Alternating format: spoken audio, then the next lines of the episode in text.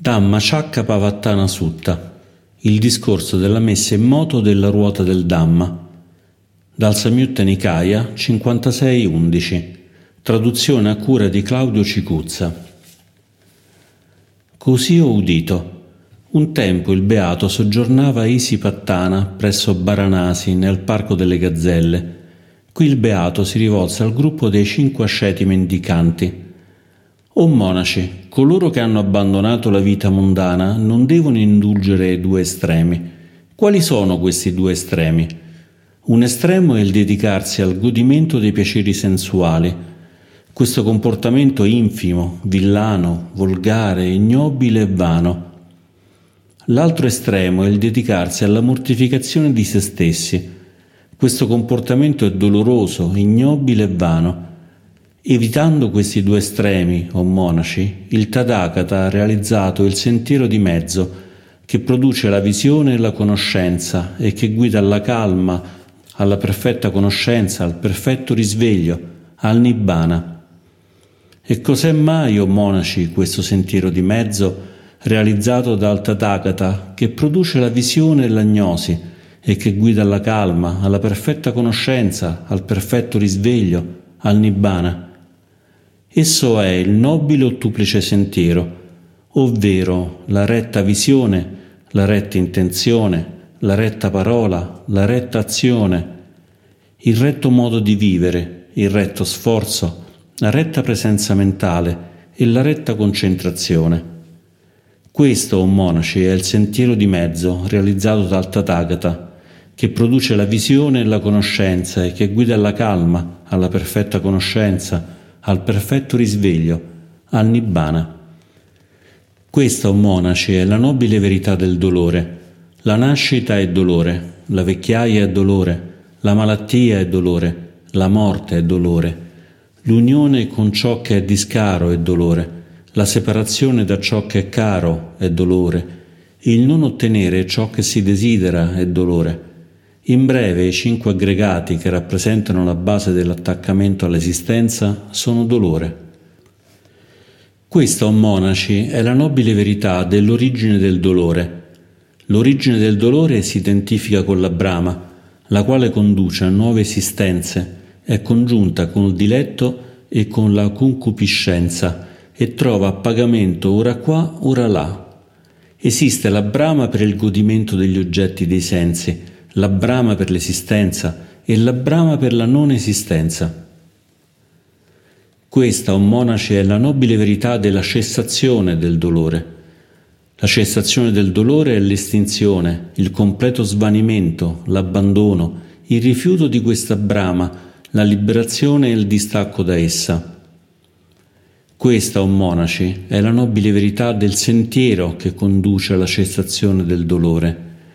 Esso è il nobile ottuplice sentiero, ovvero retta visione, retta intenzione, retta parola, retta azione, retto modo di vivere, retto sforzo, retta presenza mentale e retta concentrazione. Questo è il dolore, nobile verità. Il dolore, nobile verità, deve essere pienamente compreso il dolore, nobile verità, è stato pienamente compreso. Questa visione, o monaci, questa conoscenza, questa saggezza, questa sapienza, questa illuminazione circa cose mai udite prima, nacque in me. Questa è l'origine del dolore, nobile verità. L'origine del dolore, nobile verità, deve essere abbandonata. L'origine del dolore, nobile verità, è stata abbandonata. Questa visione, o monaci, questa conoscenza, questa saggezza, questa sapienza, questa illuminazione circa cose mai udite prima, nacque in me. Questa è la cessazione del dolore, nobile verità.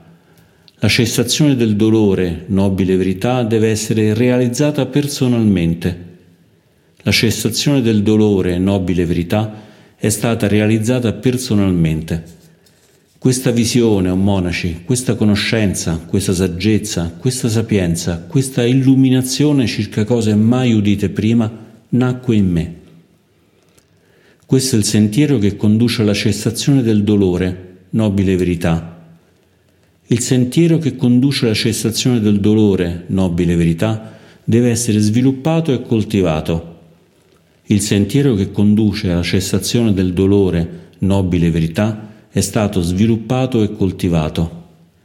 Questa visione, o monaci, questa conoscenza, questa saggezza, questa sapienza, questa illuminazione circa cose mai udite prima, nacque in me.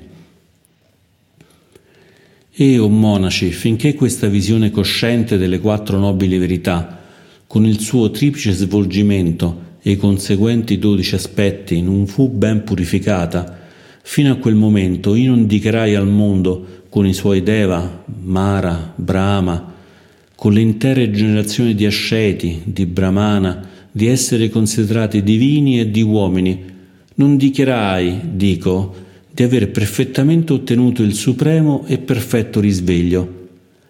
Ma non appena, o monaci, questa visione cosciente delle quattro nobili verità, con il suo triplice svolgimento e di conseguenti dodici aspetti, fu ben purificata, allora io dichiarai al mondo, con i suoi Deva, Mara, Brahma, con l'intera generazione di asceti, di Brahmana, di esseri considerati divini e di uomini, dichiarai, dico, di aver perfettamente ottenuto il supremo e perfetto risveglio. La conoscenza e la visione sorsero in me. La liberazione è per me inamovibile, questa è l'ultima nascita, ora non esiste più una nuova esistenza. Questo disse il Beato e i cinque asceti mendicanti, colmi di gioia, esultarono alle parole del Beato. Il venerabile Condagna, proprio mentre questo insegnamento veniva pronunciato, ottenne la limpida e immacolata visione del Dhamma, tutto quello che è soggetto alla nascita è destinato all'estinzione. E quando il Beato ebbe messo in moto la ruota del Dhamma, le divinità della terra dissero a Isipatana, presso Baranasi, nel parco delle gazzelle, il Beato ha messo in moto la suprema ruota del Dhamma e nessuno può invertire il suo corso, né Asceti né Brahmana e neppure Deva, Mara, Brahma o qualsiasi altro abitante del mondo. Avendo ascoltato le parole delle divinità della terra, anche i quattro re Deva dissero ad Isipatana, presso Baranasi, nel parco delle gazzelle, il Beato ha messo in moto la suprema ruota del Dhamma, e nessuno può invertire il suo corso, né Asceti, né Brahmana, e neppure Deva, Mara, Brahma o qualsiasi altro abitante del mondo. Avendo ascoltato le parole dei quattro grandi re Deva, anche i 33 Deva, i Deva Yama, i Deva Tusita, i Deva Nimmanaratin e i Deva Paranimmatavasatin dissero ad Isipatana, presso Baranasi, nel parco delle gazzelle, il Beato ha messo in moto la suprema ruota del Dhamma e nessuno può invertire il suo corso, né Asceti, né Brahmana e neppure Deva, Mara, Brahma o qualsiasi altro abitante del mondo.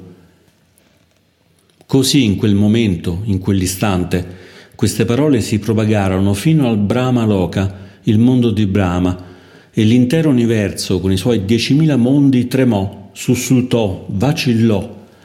Un'immensa e sublima luce, che superava anche il fulgore dei Deva, apparve sulla terra. Allora il Beato pronunciò queste parole ispirate.